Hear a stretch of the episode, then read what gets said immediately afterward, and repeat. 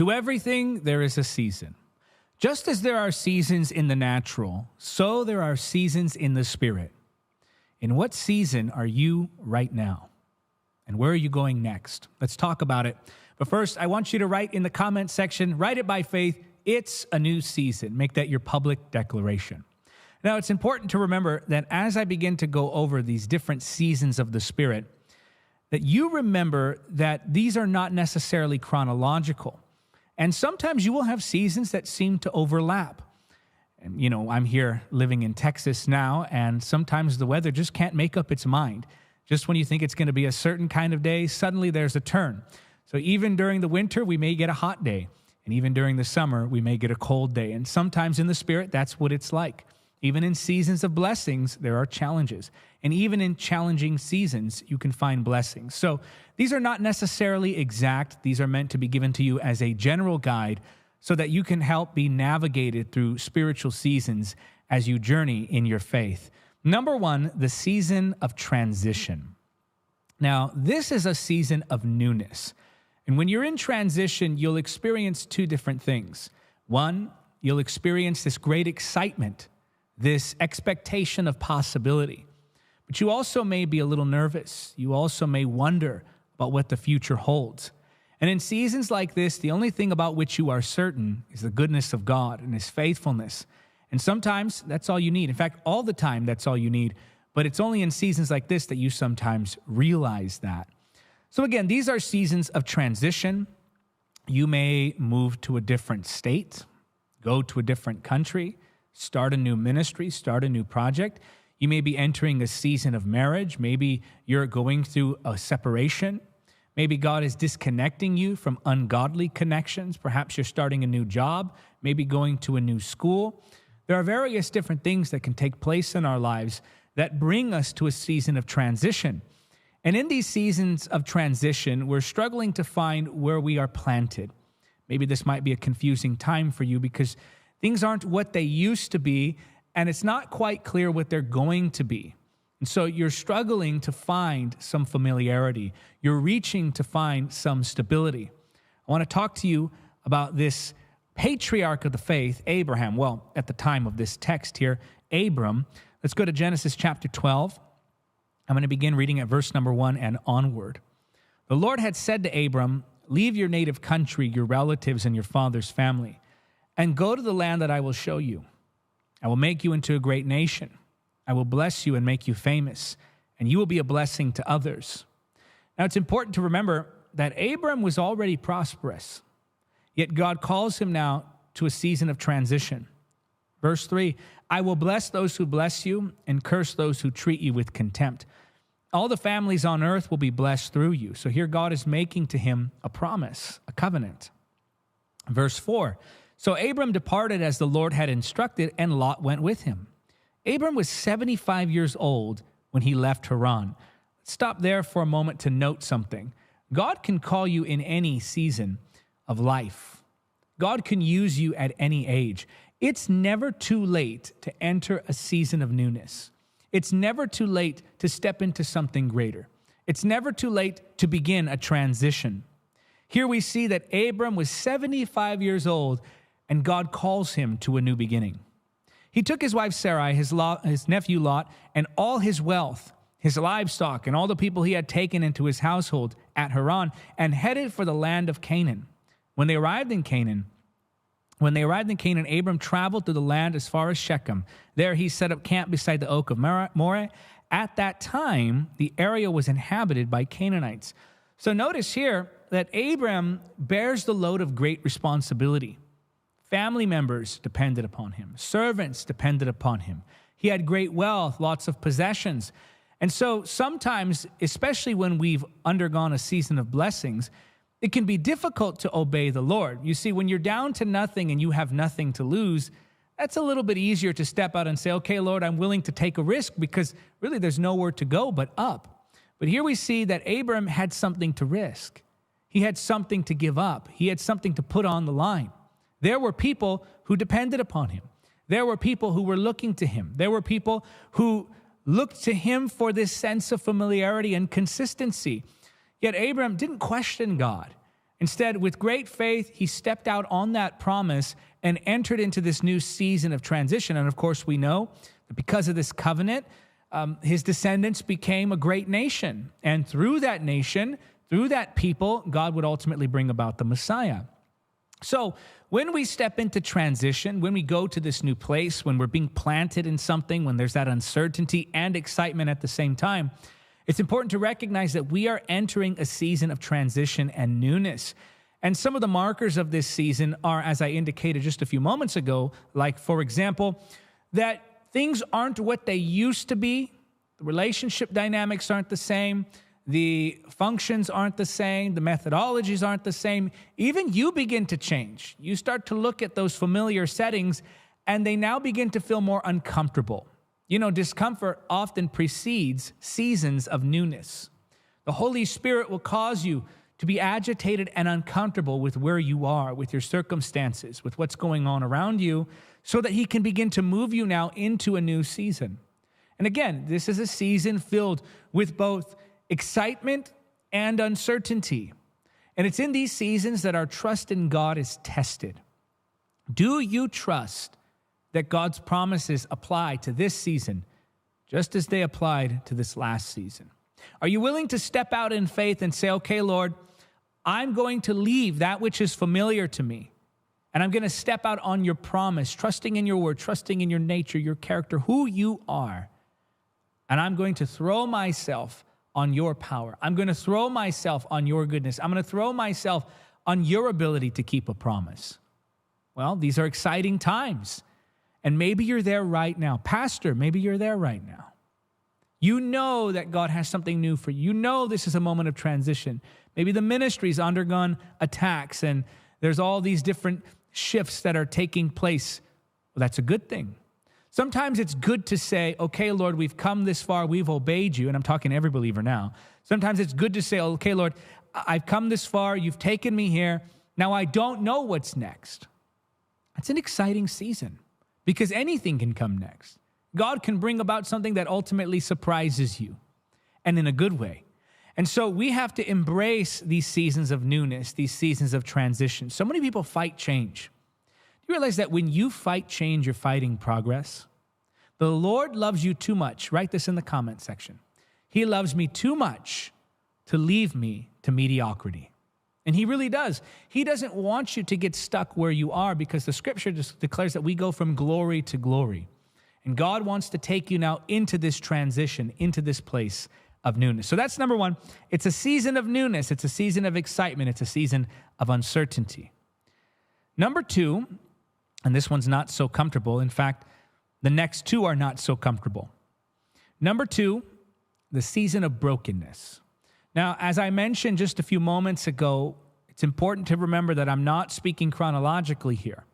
And again, you may have some overlap in between these seasons. There's not a rigid, distinct line between these, but again, this may act as a guide to help you understand where you are. Let me know, by the way, if you feel like you're in a season of transition. Number two, it's that season of brokenness. This is where you become challenged. This is where the flesh begins to weaken. These are seasons where the sanctif- sanctification process intensifies, where God begins to cut away some of those areas in our lives that don't belong there. He is the potter, we are the clay. He is the one who's molding us and shaping us. Now, we as the clay can't say to the potter, don't mold me like that, or don't remove that, or that needs to go. Allow the potter to do his work. Allow him to be the one to decide what goes and what stays. Allow him to be the one to decide what needs to change in you. And often, we have very stubborn areas of the flesh that we even are proud of. This is how I am. This is me you know maybe you're maybe you're proud of the fact that you're very overconfident. Maybe the maybe you're proud of the fact that you're stubborn. Maybe you're proud of the fact that you quote tell the truth all the time. And it's good to tell the truth all the time but some people think that that means you can be rude and that you have to say everything that comes to your mind. And in the flesh sometimes we try to keep these things about ourselves that the Lord ultimately wants to change. You know when He changes those things? In the seasons of brokenness. And you'll find, by the way, that as you draw closer to Him, He says, okay, it's time to be pruned. Okay, it's time to have things cut away. Okay, if you want to grow, there has to be pruning. If you want to grow, there has to be change. If you want to grow, there are things in you that have to be broken. And I'm not saying that the Lord breaks us in that He damages us. I'm saying that He breaks us in that He causes us to reassess even those most basic aspects of our will, of who we are. And He begins to remove those things that are not of Him. Jesus went through this moment. In the crucifixion narrative, we understand that this tells the story of Jesus submitting himself to the will of the Father to become the atonement for the sin of all mankind. Do you think he was comfortable in that season? Do you think he enjoyed the pain? There's not a chance that he did. In fact, this is what he said in John chapter 12. I'm going to read to you verse 23. Let's start there. Jesus replied, The hour has come for the Son of Man to be glorified. Very truly, I tell you, unless a kernel of wheat falls to the ground and dies, it remains only a single seed. But if it dies, it produces many seeds. And anyone who loves their life will lose it, while anyone who hates their life in this world will keep it for eternal life. Whoever serves me must follow me, and where I am, my servant will be also. My Father will honor the one who serves me. My soul now is troubled. And what shall I say? Father, save me from this hour? No. It was for this very reason I came to this hour. Father, glorify your name. Do you know what he meant when he said, Father, glorify your name? He was embracing the cross. Remember this any voice that promises you blessings and growth without the cross is a satanic voice. Well, remember when, when, when Satan tempted Jesus in the wilderness in Matthew 4. He wanted to offer him the kingdoms of the world. Well, the kingdoms of the world belong to him now.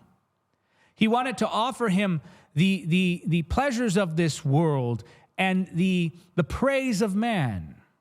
But he offered him a path to that without a cross. A crossless gospel is a Christless gospel. Every single one of us have a cross to bear. Every single one of us will go through a season of brokenness, seasons of brokenness, in fact. And again, it's important that when we move through these seasons, that we trust God and we recognize that just because, please hear this, someone needs to hear this, I know this with all my heart.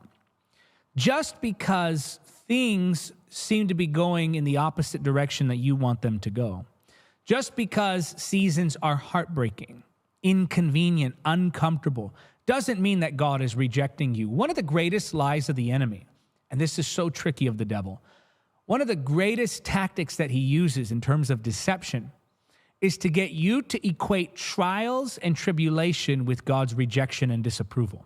Well, that's how the world thinks. They think that if God is for you, that nothing bad will ever happen, and that if if if God is against you, then only bad things will happen. Well, didn't the scripture say that the rain falls on the just and the unjust alike, the sun shines on the just and the unjust alike. Good things happen to who we would call bad people, and bad things happen to who we would call good people. So we live in this world. There will be persecution, there will be trial, there will be tribulation, there will be trouble and calamity and times of confusion that can't be avoided.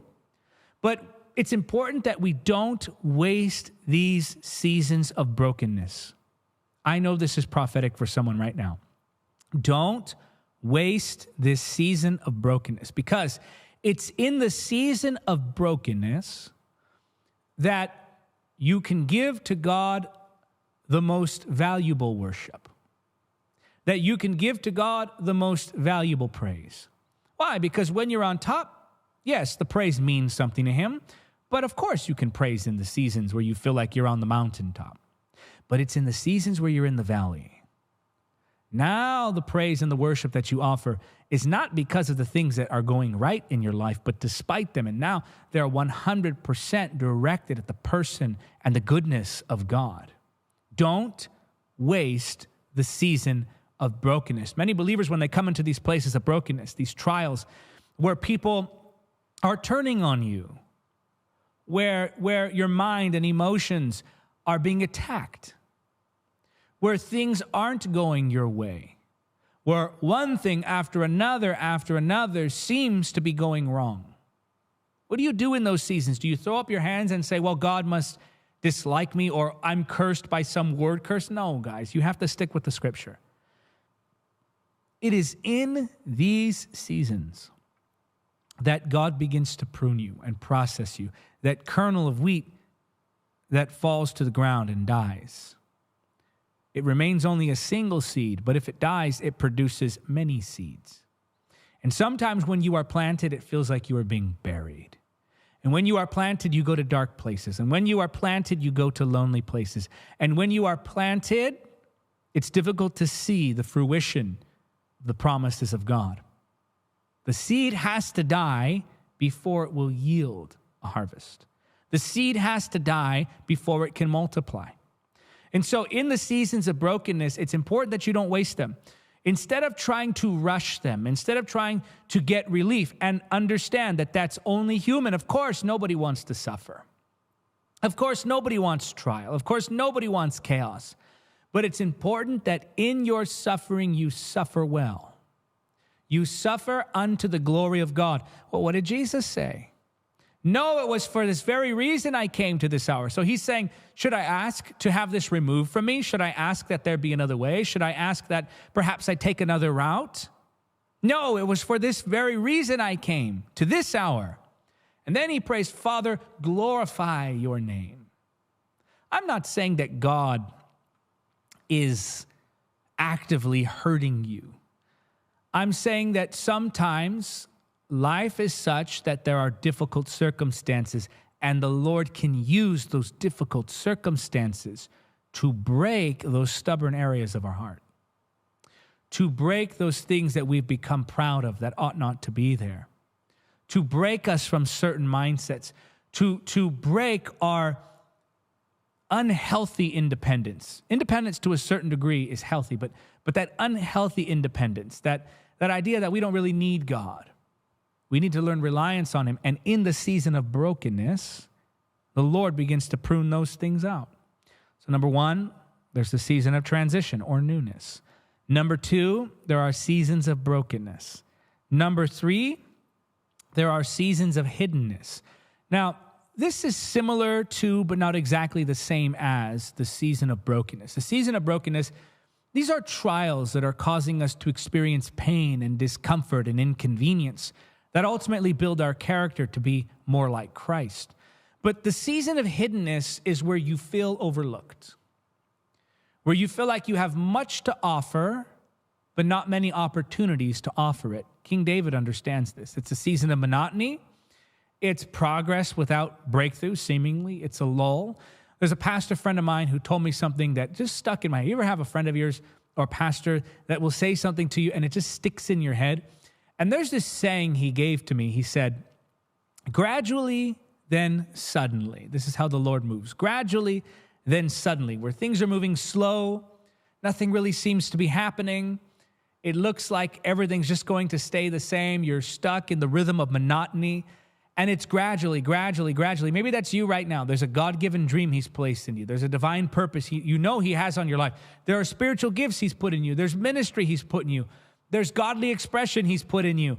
And it seems like you're just overlooked. There's no opportunity. There's nothing that's really challenging you. You're just going through this season of the same old, same old every single day, but you're being faithful to where you are right now. Gradually, then suddenly. In fact, our ministry staff says that all the time. It's something I've somewhat just drilled into their heads. Gradually, then suddenly. Gradually, then suddenly. Everyone wants the suddenly, no one wants gradually. Everyone wants the trees, no one wants to plant the seeds. Everyone wants the plants to grow, no one wants to stand in the rain. 1 Samuel 16, 1 through 13. The Lord said to Samuel, How long will you mourn for Saul since I've rejected him as king over Israel? Fill your horn with oil and be on your way. I'm sending you to Jesse of Bethlehem. I have chosen one of his sons to be king. So we understand the Lord rejects Saul And now the Lord is instructing Samuel to go and find Saul's replacement. But Samuel said, How can I go? If Saul hears about it, he will kill me. The Lord said, Take a heifer with you and say, I've come to sacrifice to the Lord. Invite Jesse to the sacrifice, and I will show you what to do. You are to anoint for me the one I indicate. So, not the one man, man indicates, not the one you think you should. I'll show you who I want to be king. Verse 4 Samuel did what the Lord said. When he arrived at Bethlehem, the elders of the town trembled when they met him. They asked, Do you come in peace? Samuel replied, Yes, in peace. I have come to sacrifice to the Lord. Consecrate yourselves and come to, sa- come to the sacrifice with me. Then he consecrated Jesse and his sons and invited them to the sacrifice. Now, watch this, verse 6. When they arrived, Samuel saw Eliab and thought, Surely the Lord's anointed stands here before the Lord. But the Lord said to Samuel, Do not consider his appearance or his height, for I have rejected him. The Lord does not look at the things people look at. People look at the outward appearance, but the Lord looks at the heart. Maybe some have overlooked you because of your appearance, because of the way you talk, because of the way you dress, because of where you come from. They've discounted you. They've overlooked you. They've snubbed you. They've denied you access. Why? Because they're judging from the exterior. But remember this man's rejection can never stop God's appointment. It is not man who anoints, it is not man who chooses who gets what ministry. That's the Lord. Now, the Lord will, there's an, I want to balance this because I want to make sure that I'm not inciting rebellion within churches. Remember that there's an order to God's church and there is a structure and there are leadership roles and there are processes by which we become approved in order to serve in leadership roles in ministry. But I'm talking just generally God having a call on your life, God placing gifts within you. Uh, God will bring those to come about even if people should try to stop it against God's will. Now, this doesn't mean that every time somebody is stopped that, that someone's acting against God. Let's balance that. There's a process to go through. There's, of course, leadership and church structure. God ordained that. That's not a man idea, that's a God idea. But on the other hand, sometimes people try to fight God by preventing you from stepping into your calling, or maybe even do it unintentionally. They just overlook you, they don't think much about you. And sometimes that can be hurtful because it can feel like nothing's ever going to come to fruition in terms of your calling. It can feel like you're constantly being overlooked, you're constantly being denied opportunities. But so long as you keep your heart right, as long as you tend to what God has given to you to do in this season, so long as you keep your focus on Jesus, God is ultimately the one who appoints and anoints. Even mantles, like think about the idea of mantles. It's not man who gives a mantle and decides, I'm going to put my mantle on you or you. It's the Lord who speaks that causes that mantle to flow. In fact, it's possible for a man to say, I want this one to have my mantle. And God says, You can say that, you can pray that, you can lay hands, do whatever you want. But ultimately, I'm giving the mantle to this one over here. God is the one who decides that. So the mantle does not come from man, it comes through man. This is why, by the way, think about the mantle, the appointment that came on David through Saul. And I want to talk about some deep things of the Spirit. A little bit of a tangent, but it's important for you to know. Think about how sometimes we get so paranoid in the church. Would you know who their spiritual father was? Look at the mantle, it came from them. They have to now deny everything that God has done in their life because one man sinned. No, no, no, my friend. First of all, the Holy Spirit protects. Second of all, God uses hypocrites. Now, He'll judge them. They will pay the price for their sins. There are consequences, but God can use anyone.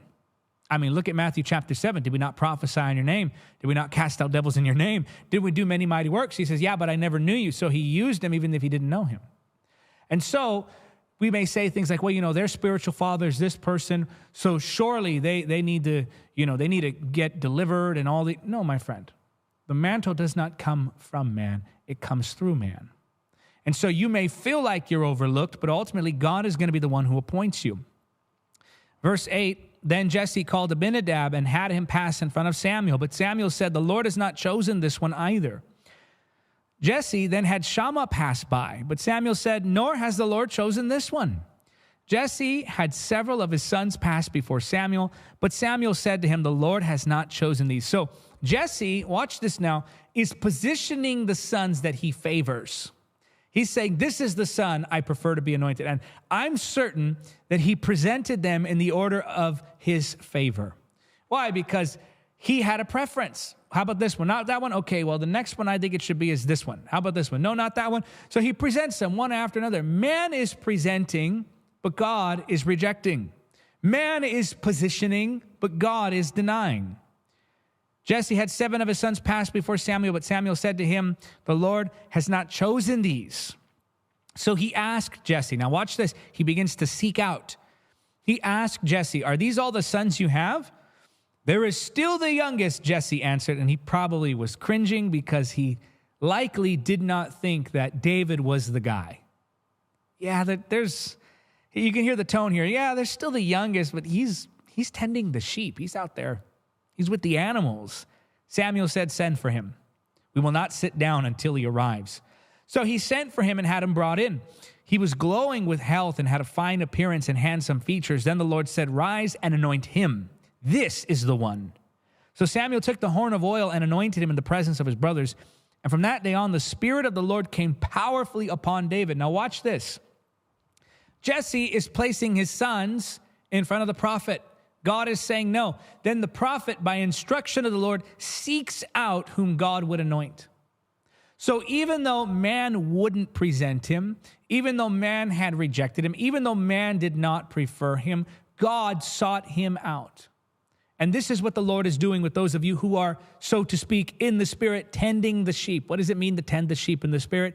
It means you're doing what you're supposed to be doing. You know, when I first began in ministry, I didn't start as an evangelist. I started as a media guy. I was the, the song flipper, as we call them. Some of you don't know what that is, but it, to summarize, I was the one who made sure that the lyrics on the screen were the correct lyrics to be sung during the worship songs. And this was before we used computers to do that. And then, of course, eventually I used like the PowerPoint presenter and I would help with the sound. I would help with the microphones. I would help to set up and tear down. And this is what I did for a while because that's where I started. I tell people all the time, I didn't begin in ministry in the pulpit. It began with the projector. It began in the sound room. It began with serving where I could. And I served with my whole heart. Lord, this is what I want to do for your glory. Lord, this is what I want to do unto you. It was my worship unto him. And then God called me in that season where I was serving. Well, think about it. When God called David, he was tending to the sheep. When God called some of the disciples, they were fishing. When God called Elisha, he was tending to the field. Think about that. Elijah goes to seek out Elisha and he's tending to the field. He's plowing the field. And this is something that we forget as believers when God looks to anoint someone for ministry, for purpose, for use. He looks for someone who is busy. He looks for someone who is serving. He looks for someone who is faithful to tending the sheep. Just because you're tending the sheep now doesn't mean God doesn't have an appointment for you later. Just because you're doing the menial and the mediocre now doesn't mean that one day you won't step into a great calling. And this doesn't necessarily mean that everyone's going to be a preacher, that everyone's going to be a social media sensation, or that everyone's going to be ultra wealthy, or that everyone's going to speak to uh, you know world leaders. That's not what I'm saying at all. I'm saying that you will fulfill the divine purpose that God has placed over your life, even if you feel overlooked, even if you feel underappreciated even if you feel like you're not accomplishing anything, God sees where you are in the season of hiddenness. If this is encouraging you, tell me in the comment section right now. Maybe you're in the season of hiddenness. So there's the season of transition, number one, the season of brokenness, number two, the season of hiddenness, number three. And number four is the season of fruitfulness. This is where now there's a breakthrough. This is now where there's blessing and abundance. And I'm not just talking about material gain. Yes, that can come with the season of breakthrough, but it's so much bigger than that. It's so much greater than just the acquisition of material goods and wealth. This has to do with being promoted in the kingdom of God and being entrusted with kingdom responsibilities. To where now there's this fruitfulness, now there's this, so to speak, explosion of effectiveness for the first, I always get this wrong because there's so many different uh, markers on the timeline. But uh, give me some grace if my timeline is off. So I'll just say, probably for the first 15 years or so, we didn't see very much traction on YouTube. We didn't see much traction on social media. But I knew that the Lord had called me to media. I knew that God had placed that passion within me for a reason. Ever since I was young, there was this fascination with camera equipment and microphones and lighting, and not even necessarily to be on camera, just the idea that you could duplicate a message or communicate through airwaves. That to me was just this amazing idea. And so God placed that love for media within me. And so when I began to be preaching as an evangelist and when I began to pursue the call of God for my life, well, naturally we used media as a tool, but it didn't work out so well at the beginning. It took years before I even had 400 subscribers. For the first 15 years or so, none of our videos got over 300 views. I think the average view was like 100. For the first few years, nobody read the blogs I wrote. Nobody, nobody read the. I think the books would sell maybe hundred copies, and the people who bought them mostly did it because they felt sorry for me or were just supporting the ministry. But they didn't read the books for the most part. And so there was this season of, of, of where I felt like there was no effect. And really, what was happening is that God was sharpening not just the character in me, He was sharpening the skills, He was sharpening uh, the gifting. And I'm not saying this to boast upon myself, I'm boasting on the Lord. And there are skills that God is sharpening in you, there are things that God is perfecting in you, even before the season of fruitfulness. But then there was just this I can't, I can't tell you any other way than to just say it was like the Holy Spirit just breathed on it and said, okay, now. And all of a sudden, there it is, gradually, then, suddenly, there's fruitfulness. Suddenly, there was breakthrough. But that was preceded by that season of brokenness and hiddenness, being faithful in that brokenness, being faithful in that hiddenness, keeping the right attitude, remembering that it's all about Jesus, it's not about self. And so, this is something similar that Joseph experienced because, as you know, Joseph was sold into slavery by his brothers. And then he was sold into, so he was sold then by his brothers into the house of Potiphar. And then in the house of Potiphar, he was falsely accused and sent to prison. He spent much time in prison. And a gentleman who was supposed to mention him to Pharaoh completely forgot about it for a long time until finally Pharaoh has a couple of dreams for which he needed interpretation. And that's when all of a sudden this man remembers, oh, yeah, there's a guy in prison who can do this for you. They bring him before Pharaoh. He interprets the dream. And then all of a sudden, everything that he had gone through, everything that he had faced, all of the setbacks, all of the trials, all of those troubling times culminate in this moment where now Genesis 41 37, Joseph's suggestions were well received by Pharaoh and his officials. So Pharaoh asked his officials, Can we find anyone else like this man, so obviously filled with the Spirit of God? Then Pharaoh said to Joseph, since God has revealed the meaning of the dreams to you, clearly no one else is as intelligent or wise as you are. You will be in charge of my court, and all my people will take orders from you. Only I, sitting on the throne, will have a rank higher than yours. Verse 41 Pharaoh said to Joseph, I hereby put you in charge of the entire land of Egypt. Then Pharaoh removed his signet ring from his hand and placed it on Joseph's finger. He dressed him in fine linen clothing and hung a gold chain around his neck. Then he had Joseph ride in the chariot reserved for his second in command. So now he's being paraded around the region after getting out of prison. Then he had Joseph ride the chariot, and whenever Joseph and wherever Joseph went, the command was shouted, Kneel down. So Pharaoh put Joseph in charge of all Egypt. And Pharaoh said to him, I am Pharaoh, but no one will lift a hand or foot in the entire land of Egypt without your approval. So there we see all of a sudden now there's this season of fruitfulness. But here's the thing God gave to Joseph that ability, God gave to Joseph that favor, not for him, but to preserve the nation of Israel. It was about the covenant. It was about others. It was about God's grand plan to ultimately fulfill his promises made to his ancestors. And so we see eventually that Joseph, being in this position of favor, is able to help his family, is able to help the, the, the family that would become the nation of Israel. And so we see that God's seasons of fruitfulness in our lives are not about us. It's not to make our names great. It's not to make us blessed. There, there are some residual blessings with taking on these responsibilities, but it's not about that. It's about being of service to others. It's about being in a position to affect other lives. It's about being in a place where now you can help those around you and around the world. We as a ministry have experienced great favor in terms of media, in terms of finance, in terms of our events. And we often keep in the perspective that we should be a help to others, that we should reach out and help not just those that we're serving in terms of evangelism and ministering the word, but also other ministries to give them a helping hand, to help them in seasons where they are struggling. I remember the people who helped this ministry in its seasons of struggle. And I'll never forget how certain gifts or prayers or encouragements or the giving of resources, even, would help to bring forth the fruitfulness ultimately. And I said, Lord, when we get to that place of fruitfulness, I want to be a blessing to others. I want to serve others. I want to help others. And I know that's your heart too. I know that you want this season of fruitfulness, not so that we can consume it for self. It's not about acquisition of wealth. It's not about being great. It's not about any of that. It's about having a larger capacity to serve others. It's about having a larger capacity to help the person in need, to help those who need the gospel, to help those who need deliverance, to help those who need healing. That's why God is bringing you into a season of fruitfulness, not for your own benefit, but to make you a benefit. And maybe you're in that season now. You're in a season of fruitfulness.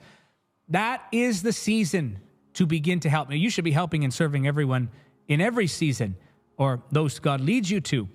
But, but especially in the season of fruitfulness, we have a greater responsibility to, to give out and to help and to reach out and to support.